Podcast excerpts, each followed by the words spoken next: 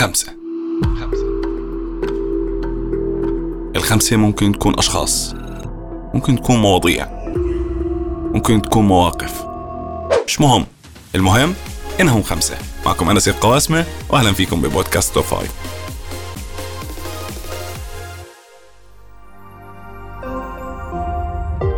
رؤيا بودكاست. في توب فايف لليوم رح نحكي عن أهم خمس مسلسلات تاريخية ورح نبلش مع مسلسل قمر بني هاشم اللي بيتناول سيرة الرسول صلى الله عليه وسلم كاملة في 30 حلقة. المسلسل من إنتاج وإخراج محمد الشيخ نجيب شارك في المسلسل 220 ممثل من عدة دول عربية مثل سوريا ولبنان والأردن والسودان وفلسطين.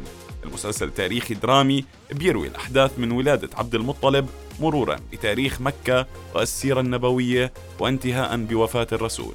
وبفسر المسلسل اللحظات التاريخية والثقافية والاجتماعية والدينية والاقتصادية وبيفتح بشكل واسع كل جوانب أبواب الحدث. في المرتبة الرابعة معنا مسلسل الحجاج. اللي بيعرض قصة الشخصية القيادية الإشكالية الحجاج بن يوسف الثقفي صاحب الشخصية التاريخية المميزة اللي أثارت حوله عاصفة من الآراء المتناقضة في فترة من أكثر فترات التاريخ المليانة أحداث. الحجاج شخصية قيادية إشكالية أرجحت سيرته ما بين شدته وقسوته وبطشه بالأعداء ومثيري الفتن وبين لينه وولائه وطاعته للخلافة الأموية. شخصية ضاربت حولها الآراء واحتارت في رسم صورتها وتركت أثر في التاريخ العربي الإسلامي وأبقته حي عبر الزمن كشخصية غيرت وجه التاريخ في زمنها وفي المرتبة الثالثة مسلسل صقر قريش مسلسل تلفزيوني تاريخي عربي سوري من تأليف وليد سيف وإخراج حاتم علي أنتج في 2002 وقام ببطولته طاقم فني من سوريا والمغرب.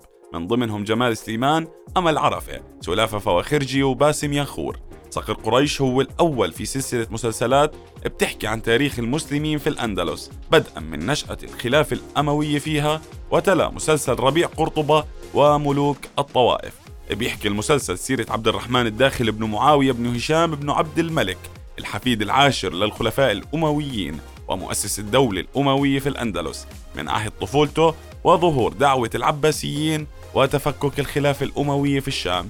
بعد تولي الوليد بن يزيد الخلافة مع اشتداد قوة العباسيين إلى أن سقطت الدولة الأموية وتحول أمراء بني أمية بمطاردين. وهروب عبد الرحمن الداخل برفقة تابعه بدر إلى أخواله البربر. وبعدين نزوله في الأندلس اللي كانت بتتبع الدولة الأموية بالاسم فقط. وبدأ دعوته إلى إقامة الخلافة الأموية في الأندلس. في المرتبة الثانية معنا ربيع قرطبة وهو الثاني في ثلاثية الأندلس اللي بتحكي تاريخ العرب من نشأة الخلافة الأموية في الأندلس وحتى سقوط غرناطة. بيحكي المسلسل عن الفترة التاريخية اللي ازدهرت فيها قرطبة قبل زمن ملوك الطوائف وعهد الدولة العامرية اللي نشأت في خلافة هشام المؤيد بالله ابن الحكم بقوة مؤسسها محمد بن أبي عامر والحاجب المنصور. وبيحكي عن محاولات البشكنجية أم الخليفة الأموي هشام في استرداد ملك ابنها وبيقدم صورة للأندلس في هذاك الوقت وقدرة العرب على صد الملوك الأوروبيين القريبين منهم في ممالك قشتالة وليون وبينتهي بموت وظهور ملوك الطوائف.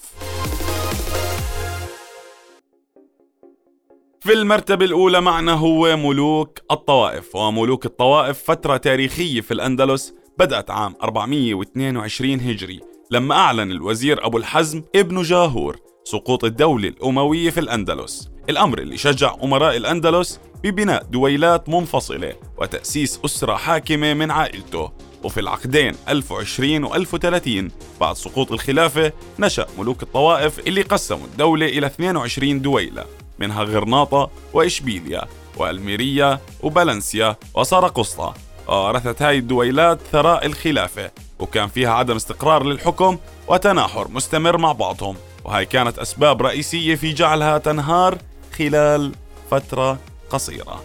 هون بتكون خلصت حلقتنا من top five بنشوفكم الحلقة الجاي. سلام.